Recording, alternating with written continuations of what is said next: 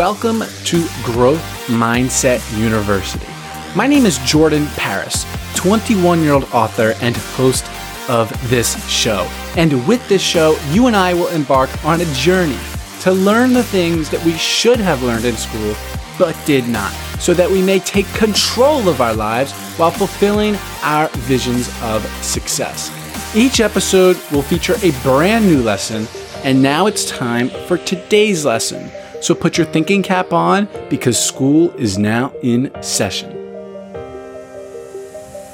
Before we get into it today, make sure that you are subscribed to the show, Growth Mindset University, wherever you are listening to this podcast.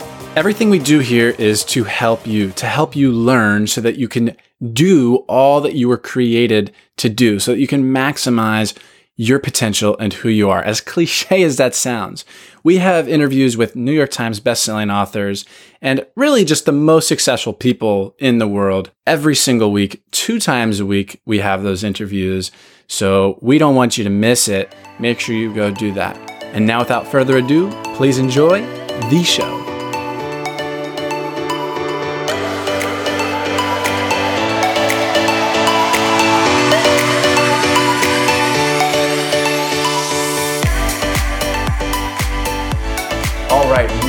Guest today is Ray Higdon. Ray is the co founder of the Higdon Group, a coaching and training company for network marketers that has been on the Inc. 5000 list and last month was recognized by Entrepreneur on their Entrepreneur 360 list for innovation, impact, and growth. We're all about growth here. yes, sir. Yes, sir.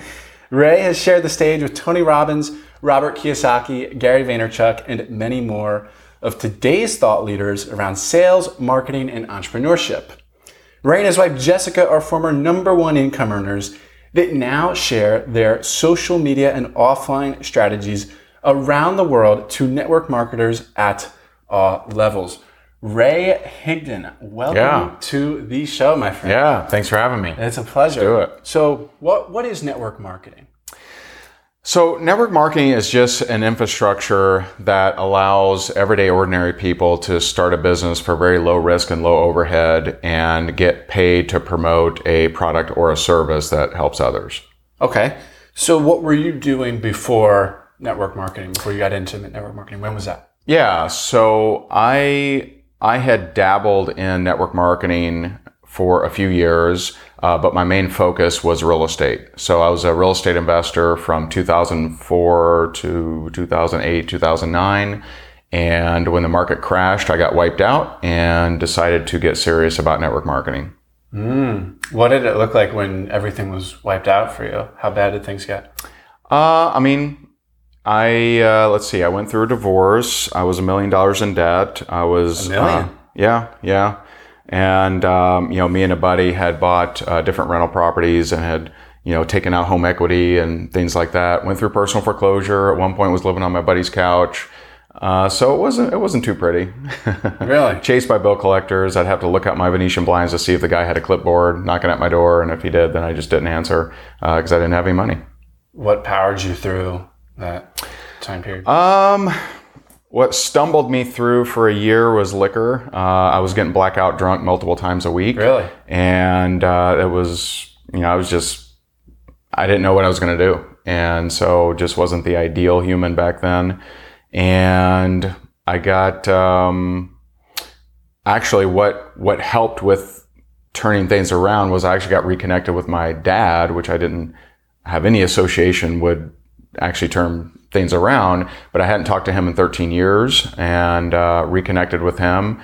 And I came back and I came back from visiting him in Indiana, and there was something that changed within me that made me want to get out of my situation, and uh, and so I went after it. And so, what was the climb back up look like? How did you get back on your yeah, I had uh, I read a book called Go for No, and I incorporated that with uh, video marketing, and so I uh, started doing one to two videos a day, which I've I've actually kept up for nine and a half years. And that's, a, uh, that's a lot. That's a lot of videos, man. I just got into the video game. Yeah, yeah, because like I was had a fear of getting in front of, on camera. Yeah. Anyway, yeah.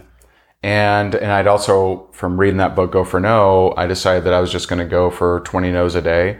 So every day I was really doing three things. One, 20 no's a day before my head hit the pillow. Um, at least one video, but often more than one. And uh, and just working on myself. So self development, like either a book or you know going through a course or something something like that.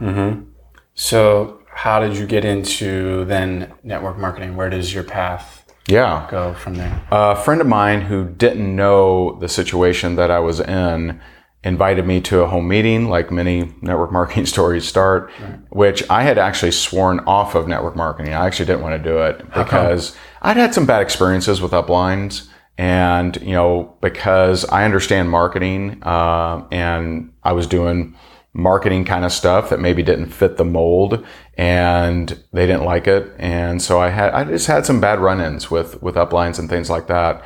And so I'd sworn off it, but at this point I'm dead broke. My credit shot. I didn't want to go back to a job. And I'm like, you know what? I, I'm just going to make this thing work.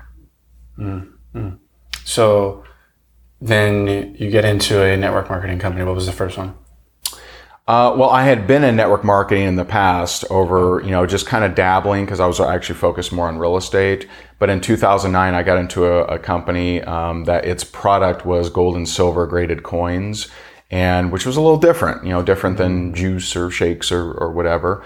And uh, I like the idea, and so I, I I ran with that company. So wait, when you were dabbling with it though, back earlier, Yeah. were when it was more part time, Yeah. were you making money from it? Yeah, some. I mean, not not crushing it. Uh, you know, I was good at sales, but I didn't understand duplication. You know, I'd had a lot, a pretty vast background in sales, and so I, I made some sales. I got some recruits. I got fortunate. I had some duplication, not a lot. I didn't. I didn't understand how to get massive duplication, and and so that's um you know that's that's where you make you know the good money in, in network marketing is understanding duplication So what do you mean by duplication? duplication just getting other people to do what you're doing and having it so simple that anyone at any education level or knowledge level can do the steps to create you know income and impact in that company Yeah, making it really simple. yes Okay. yeah Okay. So I read on your about page, and after I'm butchering the numbers a little bit, but it's relatively accurate, and you can correct me. Uh, after five months, you were making like fifty thousand dollars per month, right? a little different so uh, my fifth month was my first $10000 month Okay. uh, seven months 40000 10 months 50000 became the number one income earner in that company and uh, that was back in 2010 How does how does that happen? Such a quick ascension. Um, you know, obviously results vary, you know, because if you look, if you look at my story, I was a full-time entrepreneur since April of 2005. And so, you know, that was quite a few years of actually being in the game of being an entrepreneur and a foreclosure um, before I made it in network marketing. So some people would see it in five months. Oh my God, that's amazing. Uh, I had been self-reliant for quite a while. You know, I, I was, you know, doing, being an entrepreneur full time, mainly with real estate, but, um, you know, it's just massive numbers. I mean, you know, I, I tell people have a success, have a, have a daily routine that makes success inevitable. And no one's ever surprised. Oh, you got 20 no's a day, a video a day, and you did self-development every day and that worked. Wow, that's shocking. No, no one's shocked by that. It's Yeah, like, yeah. you know, if anybody does that, they will create success. Now, it'll vary on on when that happens and you know sometimes timing can help sometimes you get a lucky break with someone you you know bring in i know my fifth month i got uh, a really good guy in that came in and crushed it and so you know luck kind of favors those who show up all the time Yeah, that's that's so funny. I mean, as I had mentioned earlier, I just got into video very Yeah. recently, only th- two three weeks ago. Wow. And you know, ever it has changed changed everything. I and I've been doing pretty much a video a day. The other day I did four. Nice. Um, on I guess it was like Saturday. Yeah. But pretty much what's happened is my bad videos, my worst videos now get five thousand views. Nice. And it's That's like awesome. it has changed everything. nice I can, you know, showing up every single day Yeah. for years on end. Yeah. What what that would do. I mean, it's not shocking. right It's not shocking. it's not it's not a surprise yeah. I, I mean, it's something I say all the time. Show up every single day and watch what happens. Yeah. You'd be, uh, you'd be shocking me because some people, it's like, you know, they, they don't take it seriously. No, they You don't. know? They treat it like a hobby, but Right. they want they want money, but they treat it like a hobby and do it Yeah. haphazardly. Yeah. Right. Like, yeah. I mean, like I'll do it working five hours a week. Yeah. I don't know. Yeah. I know. At least in the beginning, you definitely got to hustle. Um, Yeah. I think in the It just depends on your goals. If you have big goals, then you know it's just like if you have big fitness goals. You know, should you go to the gym often? Yeah. If Yeah. you don't have big fitness goals, then go whenever you want. Sure, yeah, I know exactly. Do videos whenever you want. Yeah, exactly. It's uh, you know, I think there does come a point though, like where you optimize and you know, because we always hear the four-hour work week, right? Sure. There does come a point where you have the systems in place and the process is developed where maybe you are now, where you're probably working a little bit less than you were maybe ten years ago. Is that is that fair? Are you working less? It's now? different. Uh, I, I wouldn't say less. It's different because, you know, if you, you know, one of the things that drives me is is impact. How do I make a bigger impact? And so I am, in in some ways, hungrier than I was ten years ago. And so we are. Um, you know, showing up in different ways. So in the past, I mean, my first six months, I barely, I, I never had a 5,000 view video. No way. Really? Um, I maybe was getting 30, 50, 100 views. Uh, I just didn't care. And now, you know, it's different. You know, there may be, there are days where I'm on, you know, six different lives in six different groups ranging from 10,000 to 50,000 people in the group. And so, you know, there are some days we're getting tens of thousands of, of views. Um, and then other days where it's nowhere near that, but it's just, it's just a different level of hunger. So we have some things, um, for example, our, you know, content strategy is very systemized. Uh, but there's, there's other things that, um, we're working even harder at. Yeah. Now, this is 100% going to change by the time this comes out. Mm. I've still not done a live video. what was your first one? Well, I mean, I had been doing a video a day for quite a few years before live even existed. Yeah. you Different dynamic, though. Yeah, it is. You you do it, you upload it, you hope for the best. And so my very first, I think you're saying video, was uh, pretty terrible. So I had I had a background in speaking. So at one point I was 22 days a month, Vegas, Chicago, Phoenix, Miami, LA, selling a seven thousand dollars system in a 90 minute pitch to a cold audience. And so I was very used to uh, pitching and speaking and things like that, but I wasn't used to video. And so the first video I did, I I thought you had to impress people, right? So I got on a suit and I got a tie and I didn't want to blow it, so I had a script and I had a script taped to the the back of the computer. Oh, and man. so the whole time I'm I'm looking at the script, the camera's here, and I think I do a good job. I sent it to my buddy Robert, and I'm like, "Hey man, what do you think of this?" And he's like, "OMG, LOL, you should totally post it." I'm like, "Oh." Oh, he thought it was hilarious and and so I had to just keep working and calm down and not be so weird on video but um, you know eventually we got there yeah. No, I, uh, when I was, you know, starting out back in the day, two weeks ago. Yeah, yeah. Had So a- ago, yeah. I'd have a, like a, like we have here with a table here. Yeah. That's out of the camera. Yeah. It was, uh, you know, just a note card, a note Sure. card with bullet points Sure. there, which is, which is great. I mean, a crutch is great in the beginning if, if Yeah. it's going to get you to like feel more comfortable and actually like take action Sure. rather than doing nothing at all. and most people really don't care you know? Like sometimes I'll go to an event and I'll say hey guys I'm reading from my notes. And I'm like hey um, day one I learned this this and this. Day two I learned this. And so I found that people don't really care that much Right. you know? If you're if you're not trying to fake it like you're perfect it's actually better to be vulnerable. And and so you know that's my advice. You know, I've been finding, you know, instead of trying to be perfect, you know, you see the meme videos, right? The- Sure. The, very highly edited ones. Sure. I'm finding that my unedited, raw, Yeah. vertical videos are doing so much better Hmm. than my touched up yeah videos with a transcript even Yeah. below it. I think, I mean, here we are in 2019. Maybe the stimuli is becoming saturated with like done up videos that are Yeah. too perfect. What do you th- do? You think?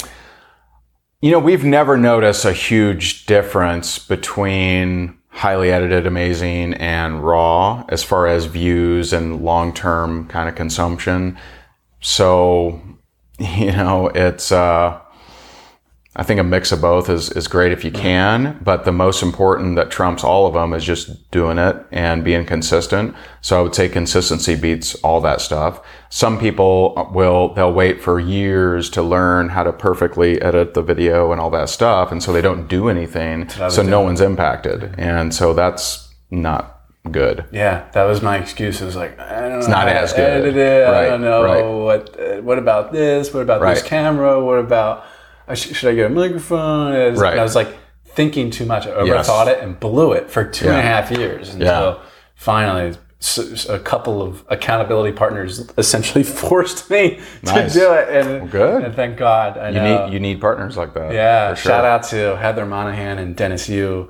Dennis Yu, the Facebook king, the Facebook Nice. ad king. I don't know if you're familiar with him, but you should definitely um, should definitely come in contact with him. But anyway, um, that's why I'm in video. So back to network marketing when Yeah. you're starting to get serious about it. From correct me if I'm wrong, from 06 to 09, were you in 11 companies?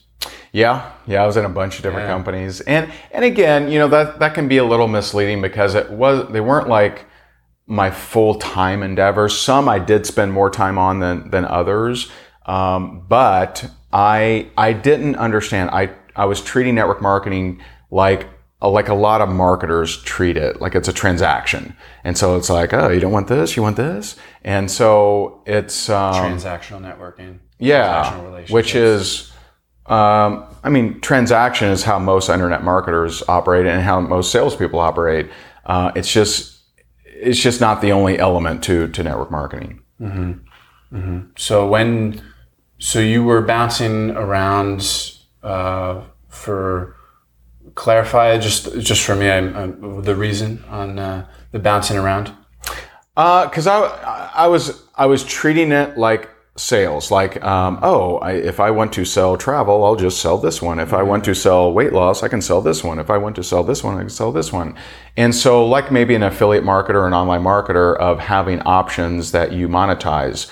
And that's not where the money is. You know, if you're going to do that sort of thing, then then just you know be an affiliate marketer. Um, but if you want to build residual income that comes in whether you roll over in bed or out of bed, then you need to build a culture uh, that people plug into, like a community, and um, and that's that's what will create much more um, residual income Yeah. than you just selling someone here and there. So that was the switch, creating more of a community that people plugged in. Yeah, and uh, and understanding and learning culture and duplication.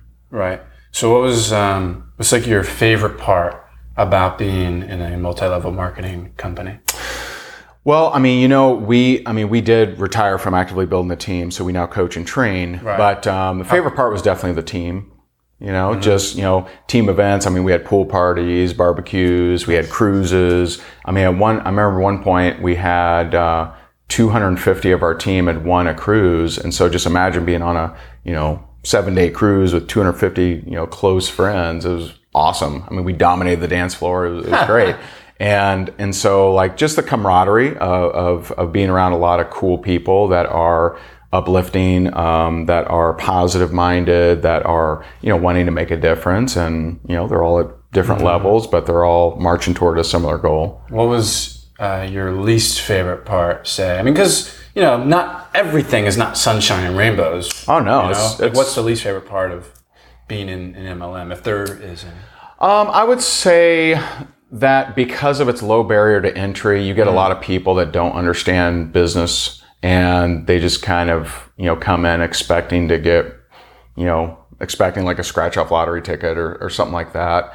And so just, you know, just always enforcing that kind of thing. Like, you know, network marketing is the lowest risk, lowest overhead way for the average ordinary person to start a business. Uh, sometimes I wish that it was a little bit more to join so that, you know, fewer of the people seeking a lottery ticket, you know, just wouldn't join. And, um, but, you know, that's, that's probably the, the, you know, it's like the, it's like the good, it's like the best, but also the worst thing is, you know, if you want to start a restaurant, you're going to have a couple hundred thousand dollars, period. You have to.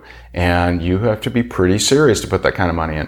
For mm-hmm. most network marketing companies, you're starting for a few hundred bucks. So a lot of people treat it like that and don't take it seriously, but they expect serious returns. Okay. Okay. So Yeah, where where do they where else do they go wrong? Is there I mean, they expect serious returns without putting in the work, but like is there a specific trend that you see them acting like on social media? Cuz I know I see I see a lot of like Instagram stories. It's like constant ask, ask, ask, Sure. ask, ask, ask, right hook, right hook, right hook. No, Sure, sure. No jabs, no, No jabs, jabs, yeah, right? yeah. Is that is that that's is that a prominent issue that you see as well? For sure. I mean, we, you know, we teach don't lead with the company name or the product name and understand positioning. And so, you know, spamming is assuming the position of someone without identification. And so, um, you know, you don't walk up to someone and say, Hey, let's get married, right? You ask them a couple questions first. And so, you know, we teach through like our 14 day challenge and different, you know, marketing, you know, strategies. We teach how to lead with value, how to create curi- how to create curiosity in conversations so that you can then see if they're open to what you have. And if they're not, move on, no big deal. Um, but it's it's definitely something that we work to eradicate. You know, um, 30 years ago, before you know, before the internet, the worst networker just upset a few people in their town. Now the worst networker is seen all over Instagram, and, and thousands of people see this terrible networker and think that's what's being taught. Which unfortunately some do teach that, but that's not what we teach. Yeah, along the lines of getting married, I always liken it to, and I've posted about the, posted about this on LinkedIn before, and this this does not apply just to network marketing. This is every industry. Sure. This is universal, where people will come in with the first message and and ask a cold hard sell Yeah. on the first message, and I liken it to you know asking your date after the first impression if they want to sleep with you Yeah. it it doesn't work but Yeah. but the uh, the allure of of potentially skipping all the hard work and getting that yes is like it's a sexy thing to think about. I, right, but Well, it doesn't work. Yeah, you know, it, and there's a distinction in that. So if because there are ways to there are ways to get to the point, and there's also most people, I would guess, eighty percent don't understand how to build rapport, and so they're either going to stay in the friend zone forever, not going to reach out to people ever. Um, or, you know, there's a small percentage of them that just understand how, how many times to talk to them and then get to the point. And so we teach it, I teach it, I should say, a little bit, a little bit differently. So, uh, you're in, where do you live? I live right in Estero actually like Estero. 10 minutes away Okay. from here So if um, if you know if I don't let's say I don't know you and I see you on Facebook and I see you're positive and you know you've got Growth University and and rocking it out and um, and so let's say I wanted to reach out to you. Well, if when people reach out to me and I don't know them and they're like, "Hey, nice profile," or "Oh, you have a beautiful family," or whatever the standard rapport building stuff is. Um, I'm busy. I'm just like, okay, what do you want? How can I help you? Right. Oh, and I- and so I- I'm just like, yeah. what, what, what are we doing here? Yeah, right. I do that and and so if I reach out to you, I would just say, uh, hey man, I saw your profile. Looks looks awesome. I know we don't know each other at all. I see you're in Estero. I'm looking to expand in Estero. Would you be open to taking a look at what it is that I'm doing? If not, no big deal. And so the three main elements is the elephant in the room is we don't know each other. Number two, are you open, not interested? Because I don't know if you're interested. And number three, if you're not open, totally cool. Now you can say no, no big deal. And I'll, and at that point, I'll actually build rapport. Well, cool. How long have you been doing what you're doing? You already know what I'm, what I was reaching out to you for. So you're not like, what's this guy want? And, and I've gotten to the point very quickly. Now that will get me a, not a sale because I'm not asking for a credit card. I'm saying, are you open to taking a look? Mm-hmm. And and so I've gotten a lot of people that will say, well, yeah, tell me more, you know. And then some people say no, but I'll build rapport after. And then later on, they say, hey, what was that thing that you talked to me about? And so that's a lot simpler to get thousands and thousands of people duplicating than it is, um, you know, being just, hey, here's my sign up link, you know, join. you know, that that is terrible. Um, or playing the whole, you know, footsies rapport game that most people aren't very good at. Yeah, I find that you know more successful people that are more respectful of their time, as they as you had alluded to earlier. Like if you were to message me like that, and people message me like that all the time, like trying to like like hey, uh, how are you? And I'm just like. I'm literally just like, come on, come on. Exactly. Exactly. yeah. Yeah. Uh, so there's like a, it's a delicate balance. It is. It's a delicate Yeah. balance for sure. It is. So you we you transitioned from a, being in a multi-level marketing company Mm-hmm. yourself to training people in these companies. Yeah. But now you're not affiliated with one, right? Correct. Okay. Yeah. Um, why did you decide to make that change? It was a tough decision. You know, we we loved our team, we loved the space, and you know, we really didn't intend to build a coaching and training business. Uh, you know, we were we were building on social media before hardly anyone was teaching on it, and so like you know, nowadays pretty much everyone teaches social media, but you know, 10, 10 11 And years ago, mother, yeah. yeah, 10, 11 years ago, that just wasn't happening, at least for network marketing. Not many people were, were teaching it and nobody was teaching it effectively. Uh, people were selling courses, but they had never actually built a team. Uh, and so when we started doing it and people started seeing, wow, he's actually getting duplication. And my wife too was getting duplication. How are you doing that? Can you teach me that? Can you teach my team that? And so we started doing that kind of thing here and there and it just, it just really took off. And so we realized that we were splitting our time between, you know, doing what we're doing with the team and coaching and training. And there's always a limit to that because, you know, in our space, if you're, if you are building a team, some companies, some leaders, they will never promote you if you're if you're coaching and training. And so, you know, we made the tough decision. We um, sold our position in network marketing and uh, decided to focus on coaching and training back in 2016. So about you know three years ago, and um, Right when I got here, right when I started focused. hearing about you too. Yeah. yeah. and so we just, you know, we just now uh, we speak at a lot of different company events. We work with a lot of different leaders, and uh, and we help network marketers in all different companies. And there's no even perceived conflict from anybody. Yeah. Well, I really respect the fact that you branched out and created your own company. I'm, I'm really impressed by how far you've come. Oh, thanks. Yeah. appreciate uh, it. I mean. I've I've been watching from afar for for a couple of years now. I've been hearing about you, and I'm like, I'm like, all right. I, I, I, I keep saying I'm going to reach out to this guy. Yeah. you know. Awesome. But here, Well, here glad we you did. are. Here Yeah, we are. for sure. So, you know, is there an incentive though to recruit people into these companies? Uh, me personally? No. Or- or what do you mean? In net, like in MLMs in general, is there Yeah. an incentive to recruit and and have Well- people under you or? Yeah. Uh, I mean, legally, you're not compensated unless you're moving product or or service like memberships or, or whatever. So you have to be moving product volume or actual service. Um, as far as the you know in, incentive is the more you know when you bring people in that want to build it as a business you have the possibility of more volume being moved that you may not be associated with. So one example would be uh, you know we we brought in someone you know locally that had a friend over in Sacramento. And you know that that person in Sacramento had a long history with network marketing and they brought in thousands and thousands and thousands of people. I never would have met that person, you know, had you know had I not brought this person in locally. And that kind of thing, you know, happens happens all the time. And so you, you know, if you're in some people, they don't want to build a team and they just have customers, and that's you know that's fine. Uh, if you want residual income not based on your efforts, then that is one way to do it: is to recruit people, teach them how to do the business, and move more volume. When people say, "Is it a pyramid scheme?" Mm-hmm. How? What do you? What does that make you think?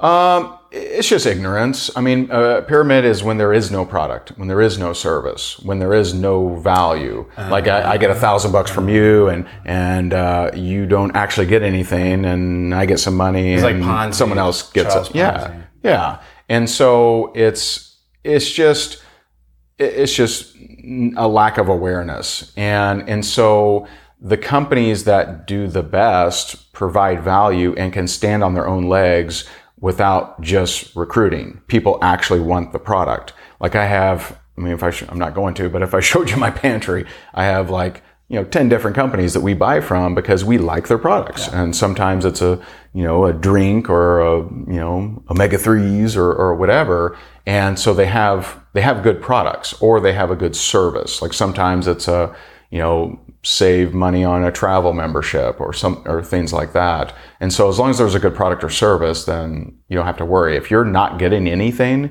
if you're just like, hey, if you give me a thousand bucks and you know, then I'll get money and this guy will get money, then mm-hmm. you're probably involved in a pyramid. Yeah. I guess like I guess similar to Bernie Madoff too.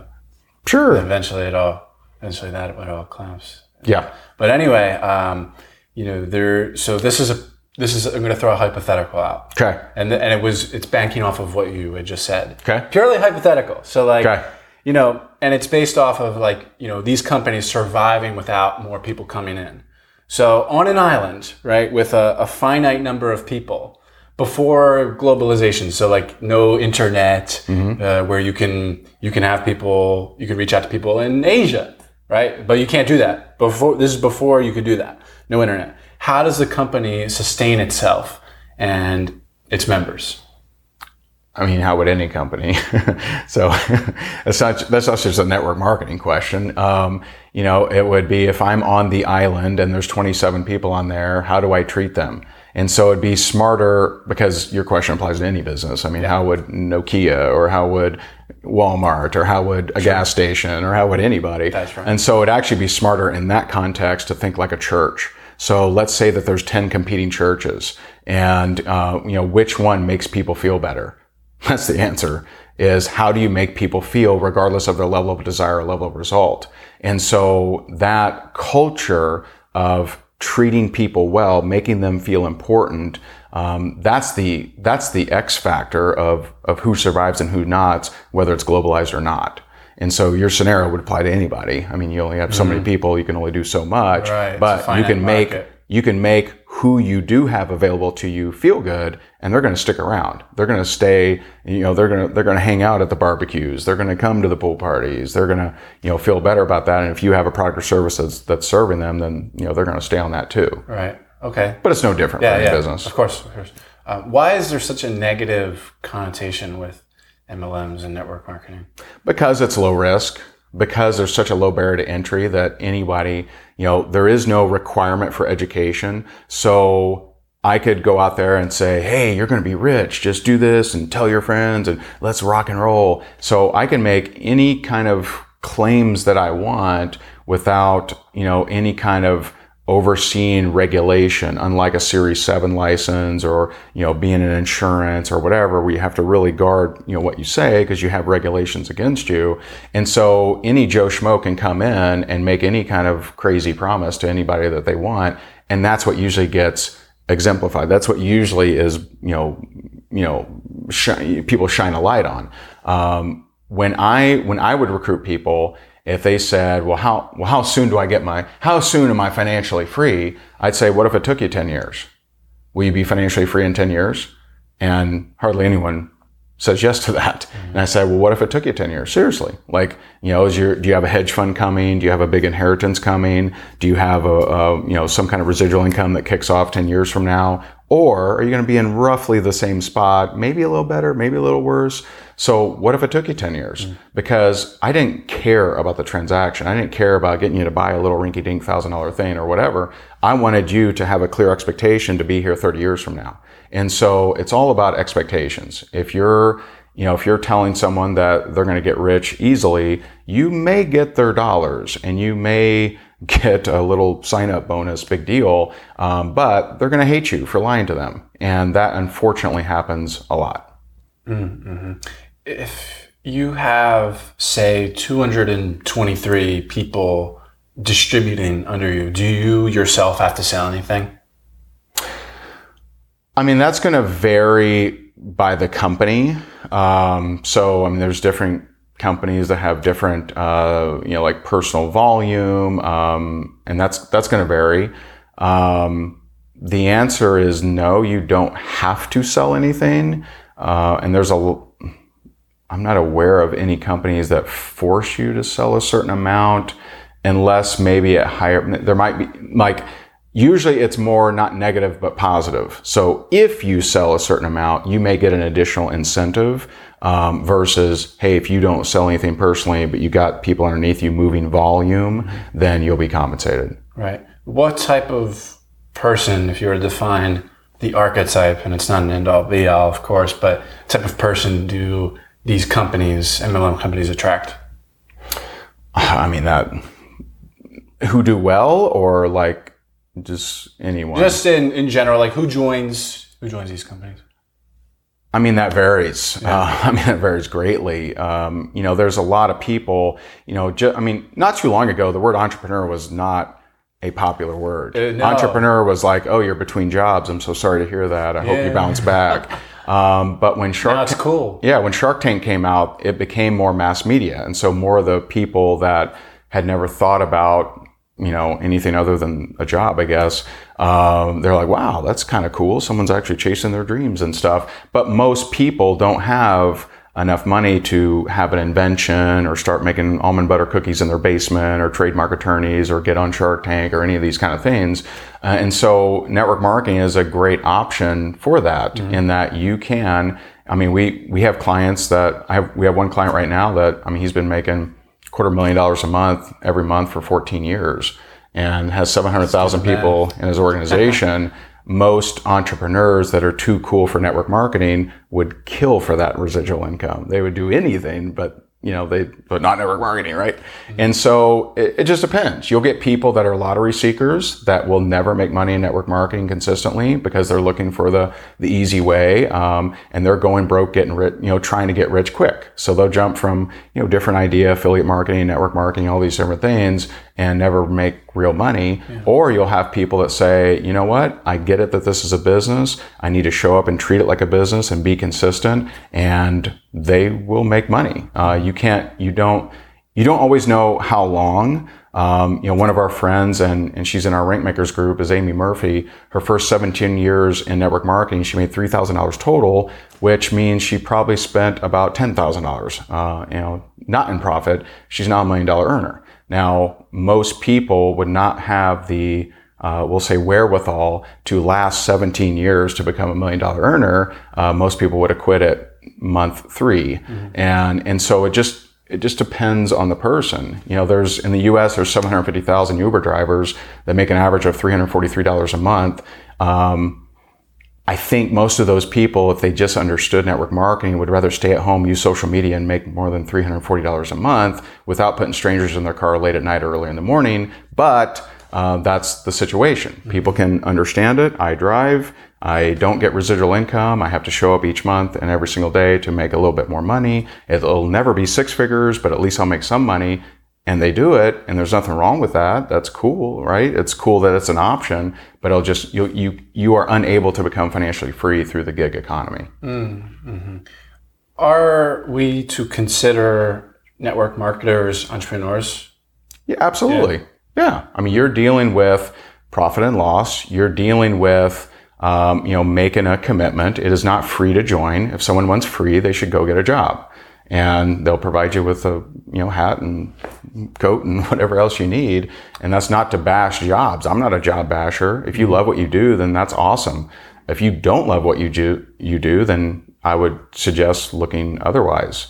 And so absolutely they're entrepreneurs. Mm-hmm. you know they have to an entrepreneur is someone who finds a need and fills it at a profit.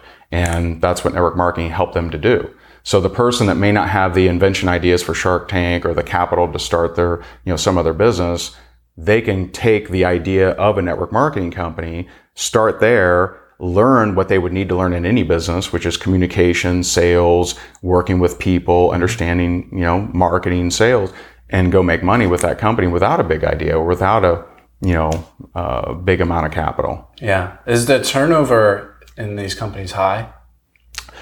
I mean, me personally, I think it's about the same as any entrepreneur. Uh, and so it all comes down to expectations. If I tell someone that they're going to be rich next month, then they set a uh, disappointment date. And so, okay, day 31, I should be disappointed because I'm not rich.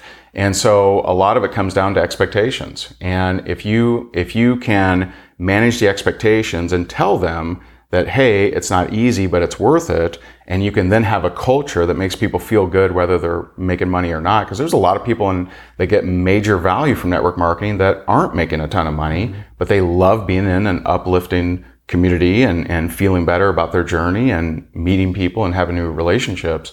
And so it just depends on those two things. You know, what are the expectations when people enter your company and what's the culture if they're not making money? Because some leaders lead like sales managers. And so if you're not making money, they're barking down your throat and calling you a loser or making you feel like they're a disappointment. And so those, you know, those leaders usually have a very massive turnover ratio. Yeah.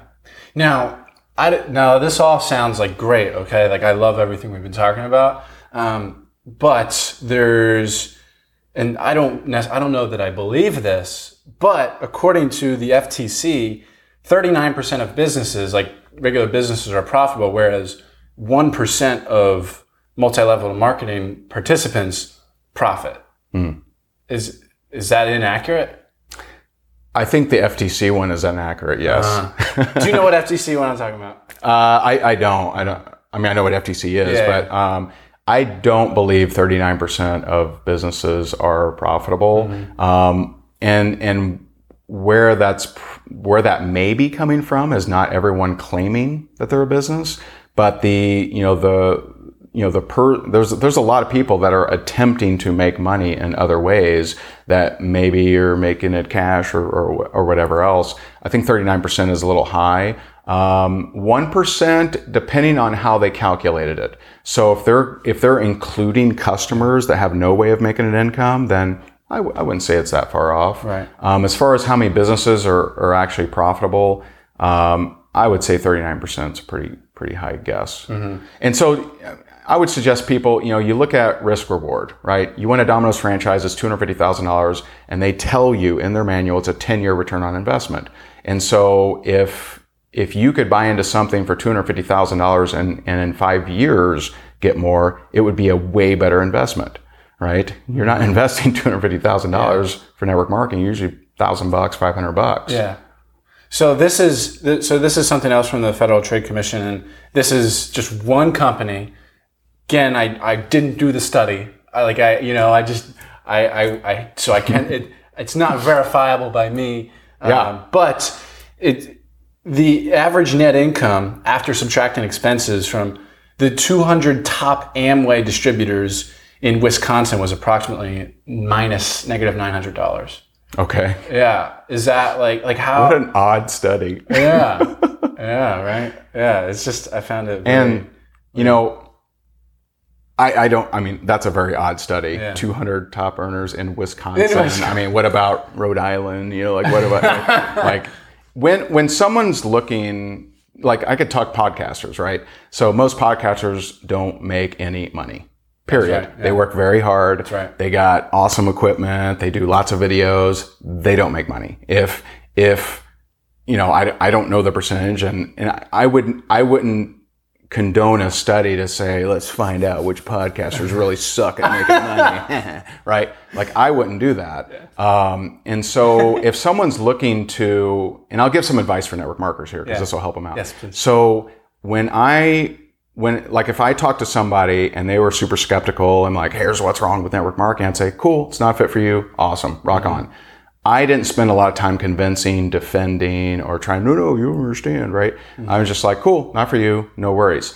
There are so many people out there looking for the benefits of network marketing. They're looking for financial freedom. They're looking for a better product. They're looking for a better service. They're looking for a better community to hang around that it will always have a place. I mean, there are a lot of people in you know in that in that company you mentioned that make millions and millions of dollars. So there's what's possible, right? There's the possibility of uh, making a lot of money, um, and then there's the probability that people won't do the work or yeah. their customers or whatever, and and not making any money. Yeah. And so, you know, in my job, I'd work my way up to a pretty good salary in, in the corporate world. There was no place in the in in the corporate job for me to show up less and make more. And, and so there was no possibility of me being financially free from that job. Yeah. And so, you know, that's one thing, you know, to consider when you're starting a business, there's possibility and there's probability. Yeah. Is it a, a misconception that the top level earners are profiting at the expense of the lower level part timers? That'd be true if there was a difference in cost. So, if uh, if if the person just getting started was you know paying some crazy amount to, you know, that was different than how other people bought for it to flow up, then that, that would not be very cool. Yeah. Um, everyone's paying the same amount. So if I'm, you know, if I wanted to become your customer in your network marketing, I would pay the same amount whether I'm 50 generations from you or direct with you or if I want to buy it myself. And so the compensation plan is created so that it allows the payment out of what is being charged, not add to. And so, you know, there are, you know, some industries where a percentage is added to take care of the salesperson. That's not in, in network marketing. Whether you agree with it or not, it's not in network marketing. Yeah. There's so there's this graph here or this chart um, that this is so this is what Nu Skin provides. Okay. They're again just a, a, a company, just one company, one. Sure. Right. Um, this is what they provide as like you know who makes who what level Sure. at what you make what kind of money Totally. right? Um, so, but then when you dig deeper into the data, this is the bolded stuff here is what they don't provide, and the so it turns out that it looks it looks like here, um, eighty five point eighty nine percent or sixty five thousand and twenty seven distributors make zero dollars, but 0.15 percent, which is one hundred fourteen people, make um, five hundred twelve thousand dollars per year is this is this accurate like why is there such a disparity in in like the levels of income? Sure. yeah It's just education. And so I always use, like, I actually like these charts and I Yeah. love, I like when people pull them out. Um, so there are, in, in that right there, um, you don't know what percentage of those people are customers that love the product and have been there forever. Nu Skin is a very large company that Yeah. does, you know, very well with, with selling volumes of stuff. And, you know, similar to like, you know, how many people at Walmart make over a million dollars a year? There's a percentage. It's the people that work their tail off to get to the top. Yeah. And, and it's the same situation here. The difference is uh, there is no option, even at a company like Walmart, to make that kind of residual income. And so there's what's possible, there's what's probable, and there's customers in there as well. Yeah. And so most most people don't have the opportunity to make hundreds of thousands of dollars residually, whether they work or not. They just don't have that. They don't have the money for car washes or ATM machines or apartment buildings or put humongous amounts of capital into a bank account and earn interest. Most people do not have that possibility. And network marketing allows them to have that possibility. And so, you know, uh, quick question. In any business, is it likely that a real high percentage of people will do a lot of work? The answer is no. it just isn't. That's why more people in any company is at the lower salary levels versus the higher salary levels, whether it's entrepreneur or not. Now you take that and say, okay, entrepreneur, totally optional. Most people treat it like a hobby. Is it likely that people are going to just going to have the amazing work ethic of a huge earner, or is it more likely that they're going to treat it like a hobby and kind of not do anything, or just be a customer? It's way more likely. yeah And so there is no company, network marketing or not, where a higher percentage is big earners. None. Right, you know, how, how many podcasters make a million dollars a year? There's a handful. yeah that is a handful. No, no doubt. Yeah. You know, but out of JLD we know we know JLD I know John. JLD, Yeah, yeah, good, good buddy. friend, yeah. Um, so like, okay, how many podcasters are there? Does that make it a scam? How many people go to Pee Wee League football that don't end up in the NFL? Is it a scam? Or did they just not work hard enough or have the level of desire? It may not be work because sometimes it's desire. You know, some people enter network marketing because they want mom care, not daycare, not to make millions of dollars. Mm-hmm. And sometimes when they hit that, hey, now I'm making 500 bucks a month, sweet, that's what I wanted. And so you can't measure that on on numbers. But uh-huh. what I would suggest people look at is look at what's possible. If you're looking like statistically, like what statistically might what statistically am I guaranteed to make? Business isn't for you. No business, not network marketing. No business is for you. If you're looking at what statistically am I guaranteed, then you're just not cut out for business. Yeah. It's what is possible. And it's possible. You could, I mean, podcaster, you could be a hundred million dollar podcaster. I don't, I don't know if there is, but you could be. Why not? You could have an escalation path that led to a hundred thousand dollar a year mm-hmm. mastermind and all these different things. You could certainly do that. Yeah. How many do it? Not many. Right. So so la- last one with the with the grass here. Keep them coming, Yeah. man. I don't care. I don't care, man. It, I don't, it doesn't bother you me. Got the, I mean, I because like it's you know the the allure is like it's a really you know great idea. I was you know listening to your friend Eric Worre um, or Eric War. Uh, he's Worre. Okay, so you know it's like like it's a great opportunity. You know you could you could be making a lot of money with zero infrastructure, Very little, yeah. right? So like Very little. so if this works, it's like great, you know? Yeah, it is. And as he says, a better way.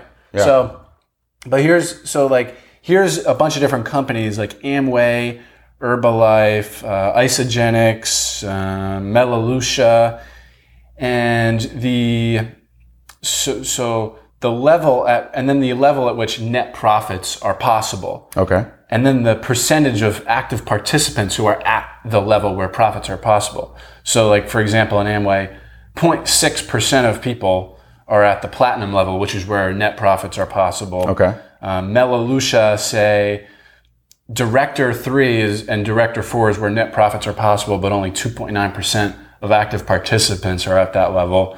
And then another one, so like Herbalife is a little bit better. You have to be on the world team, where that's where net profits are possible, but only 5.71% of people are there. So when you get down to it, you know, so say for Amway, it's saying here, according to the FTC, that one in 1,667 people profit.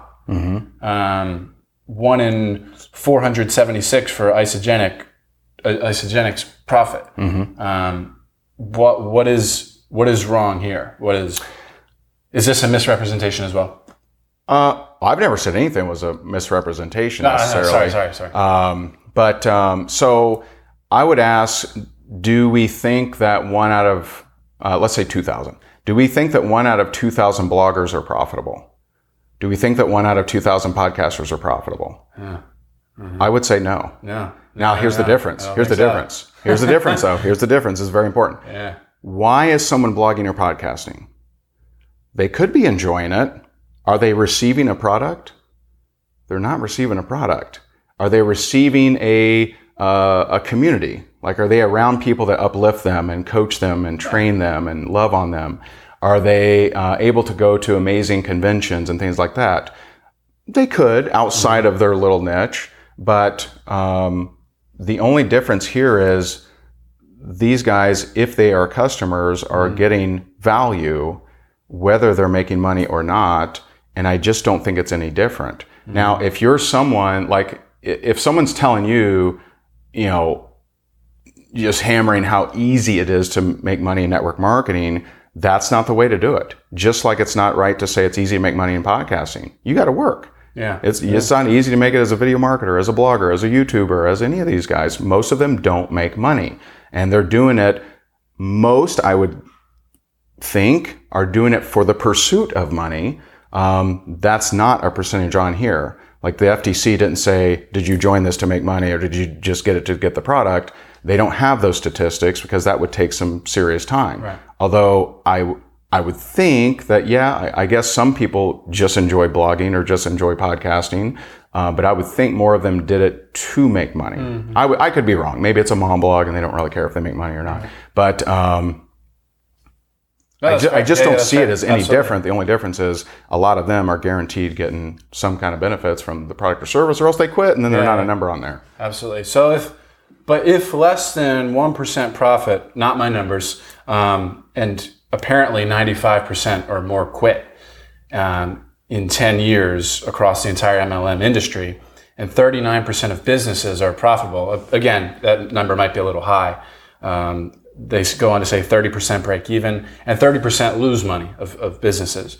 Uh, but and since 64.2% of businesses fail within a 10 year period, uh, this is according to the Small Business Administration. Why should you be, you know, start an ML, you know, start an MLM versus like why not just start a business, you know? if you're a stats driven person and you're looking for some kind of guarantee, no business is going to work for you.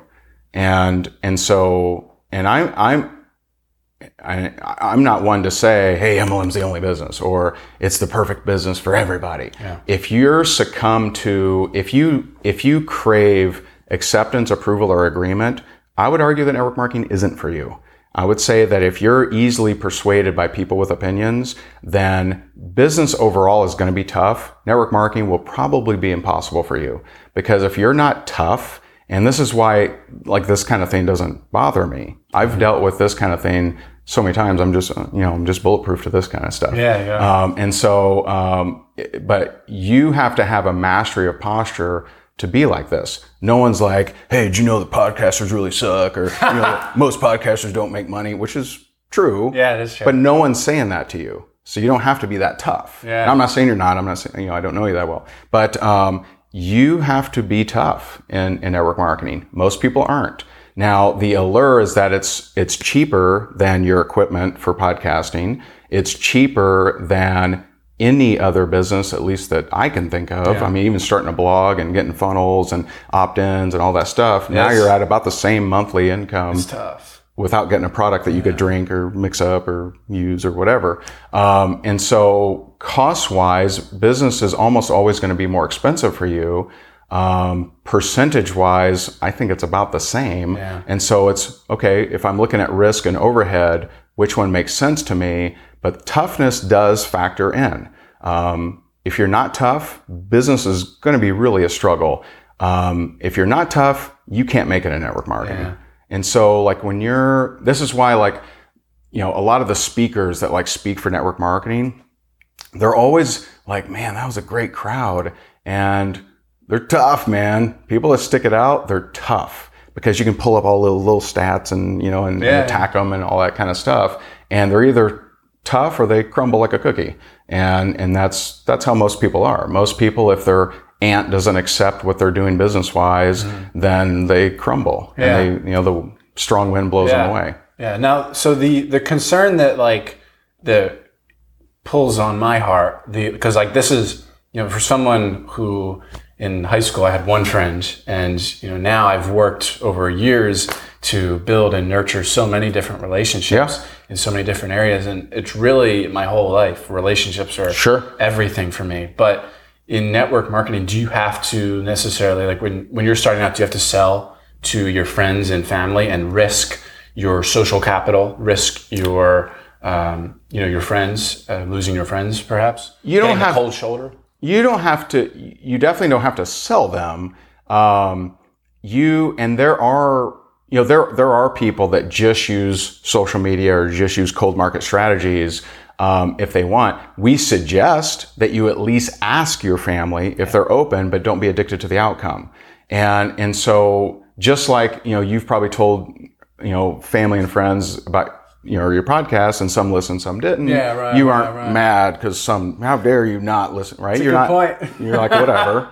I mean that's that's how we teach network marketers. So like at least see if someone's open. Hey are you open? Take a look at what i'm doing. If not no big deal. Mm-hmm. and and so trying to convince or sell or defend or um, turn people around or whatever that's just not that's just not energetically pleasing. It's just like eh, just go talk to more people Yeah. and and so you don't have to talk to friends and family members if you don't want to. We suggest it, but just without an addiction to the outcome. Some are going to say no, and depending on like your, I don't want to say social economic does play a role.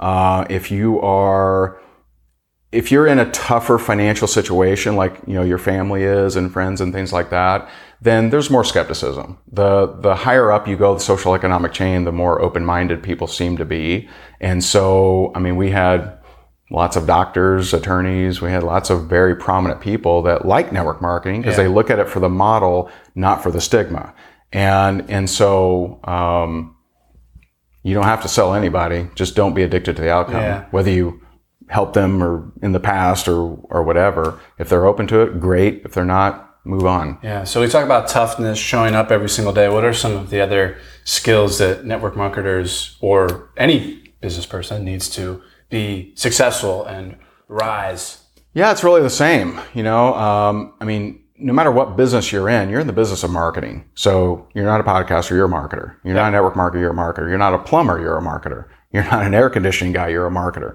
Because you can be really, really skilled at whatever it is that you're doing, but if no one knows what you're doing, then you're not going to do business and you're not going to stay in business. And so, um, understanding marketing, you know, leading with value, which you do with your podcast of having great value. People get attracted to that, maybe want to do business with you or buy a book or, or whatever. And which is, you know, which is great. More business owners need to understand that. More network marketers need to understand that. And, you know, sales, communication, relationships, all of those are things that you need for pretty much any business. Now, not necessarily for a job. I mean, there are, you know, engineers can be in the background, not talk to anyone, and, and that's fine. There's nothing wrong with that.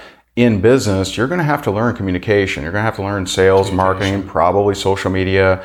And uh, those are things that you should learn for network marketing. You should learn for, for any business. Yeah, communication is so important. I mean, I, for one, when I when I didn't have friends in high school, when I I didn't even want to talk to people, I made it a game not to talk to people so I could get home and feel sorry for myself. Hmm. But then when I wanted to talk to people in come you know college time, I Yeah. was like, huh, I don't know how, and, Yeah. and still was unfulfilled at the end of the day. And so Yeah. I doubled down. I didn't I didn't quit and roll over and, and cry and just stay Yeah. in and optimize. Good for I. I fought it with every fiber of my being. I don't have strong social genes either Yeah. learning, you know, reading every book on communication, reading Yeah. every, uh, listening to all the interviews of these people like Jordan Harbinger, Vanessa Van Edwards, Mark Bowden, Chase Hughes, and now, now fast forward, I've interviewed them. Uh, Or. Jordan Harbinger's coming Right. soon, and Vanessa is Vanessa's my real social superhero, and Nice. interviewing her in two weeks. But uh, actually, Awesome. when when this comes out, I'll, I've done that. But communication has been the biggest most influential factor uh, that in my life, like learning that has just changed everything. Yeah. Like what what sort of resources do you recommend to learn effective communication? I mean, I like uh, Bob Burg. Um, you know, his uh, Endless Referrals book really helped me with uh, real estate. Um, I mean, the classics, uh, How to Win Friends and Influence People by Carnegie is is great. It's got to be required reading. It, it's really good. uh, you know, I grew up in an abused home, and uh, and then did and then drug abuse all throughout high school, and um, didn't finish high school on time. Never finished college, and so I had some weird social stuff going on too. And I just uh, focused on getting better. Just focus on improving and focus on getting better. And didn't have a lot of role models personally to attach to that kind of thing. But so mainly did it through audiobooks and, and, and books. So you don't have a college degree. No, So I have, I got I, I went there to get over my fear of speaking, but then uh, I, I did not finish. so you don't need a college degree to be successful. You don't. I mean, I like I like what you said in that if co- if college helps you with communication, then that's that's it's totally worth it. Yeah. Um, And so, you know, I'm not I'm certainly not a basher of degrees, but there are um, there are way more practical things that you could do than get a degree. Um, but not that they're bad. Absolutely. So what I'm curious, what uh, when you were growing up, like uh, what was your your dream job? I wanted to be a pilot. A dream job. I don't. I don't know if I had that. Um, I mean, I was a entrepreneur fairly early. Sixth grade, I was moving ninety to hundred airheads a day in middle school. Really? Yeah, I was moving. I was moving sixty to ninety air. A big brown, big brown bag, and I was just. I was. What were you? Sell- how much were you selling for? So I got them. Uh, I got them for ten cents each. I was selling them for a quarter, and um, Nice. and so I just always had that kind of. You know, my dad wasn't in sales. My mom wasn't in sales. I don't know anyone in my family that was in sales, but I just always had that. I like sales. I like I like that kind of thing, and um, so I don't know. I don't know if I had a dream job. To be honest, I'm not sure. Do you I have? can remember. Do you have then like a, a dream career path for your your son?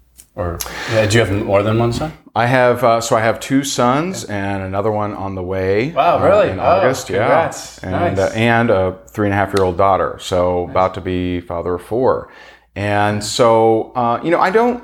I, I want them to be happy, and so whatever whatever that looks like, um, you know, if they end up being entrepreneurs, awesome. If they end up being engineers, awesome. If they end up being you know whatever, my uh, um, you know youngest uh, currently youngest son is uh, studying sports management and wants to do something with sports, which he loves that. So Yeah. all about it. So whatever whatever they want to do that that makes them happy. I'm not forcing my you know what I want for them on them. So what are you? You know, we're, we're talking a lot about work and you know, Yeah. putting in the work, right? That's right. What do you do for fun, man? Uh, mainly play My Little Ponies with my daughter. Yeah. Um, that's at least an hour a day. Um, My Little Pony time. Uh, kayak. I got a uh, one of those uh, Love that. pedal kayaks, and so I kayak every single day. Uh, we're on a. So you don't have to like you don't have the or. We have oars if you need them, but we just don't I've use them. tried to pedal one. It's amazing. Once you pedal, you'll never paddle. Um, but uh, we're on a um, 760 acre lake here, and so uh, I go kayaking every single day. Sometimes with my wife, sometimes with my son. That's amazing. Yeah, yeah. That's awesome. Maybe we'll be uh, we'll be neighbors one day. It's my dream to live in here. Actually, within five years, we'll be neighbors. I promise. You. Yeah. 11, 11 years ago, I came to this community and I wanted to live here. And so it took some time, but got in here. Yeah. That's that's amazing. yeah. Fantastic. And uh, so, were you? Where were you living? You were in this. You were in the area, right? You've been in this area for a long time. Yeah. Where were you living before? Um, I mean, I've, I've lived in quite a few places. You know, when I went through foreclosure, that was uh, in Cypress Preserve, South Fort Myers, and um, then kind of rented some places for a while. And then I was in uh, West Bay. Um, my wife and I were in West Bay for, for a few years. Awesome. So, rapid fire around here. I'm going to say Okay. a word, word, and you're going to say the first thing Okay. that comes right. to mind. Psychological test here. Yeah. All right. Great. I do it with everyone. I do it. It is.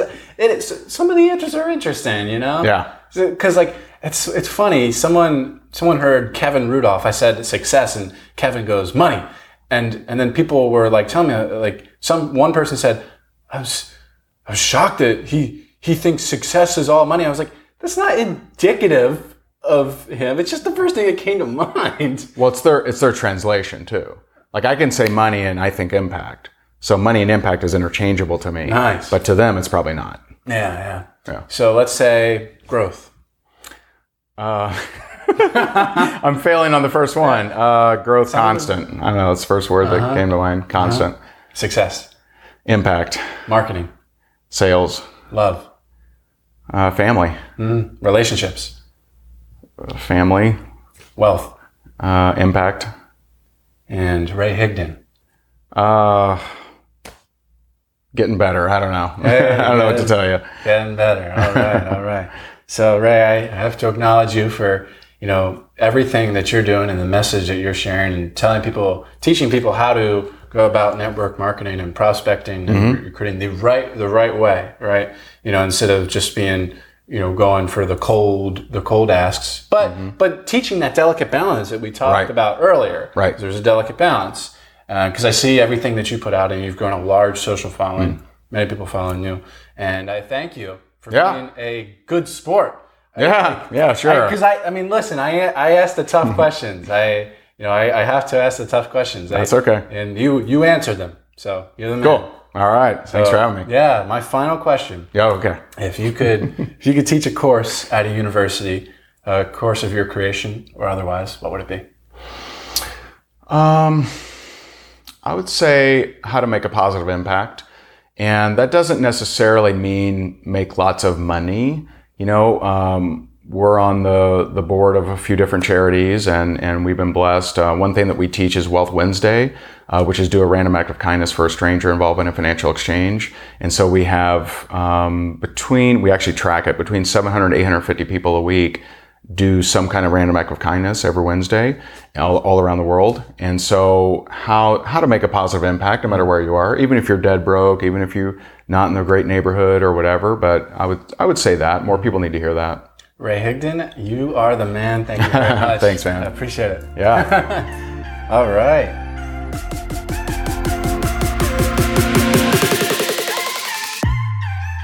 There you have it, my friends. This has been another episode of the Growth Mindset University podcast. Now, if you enjoyed this one today, there are a couple of ways that you can give back. The first is, of course, to leave an honest rating and review in Apple Podcasts or iTunes. You can also take a screenshot of this and share it out on your Instagram story and tag me at J underscore Paris underscore and tag our guest as well, and we will absolutely give you some love. And then, of course, if you want to start your own podcast, a podcast like this or any other podcast that you envision, you can go to jordanparis.com slash pu to get free access to Podcast University.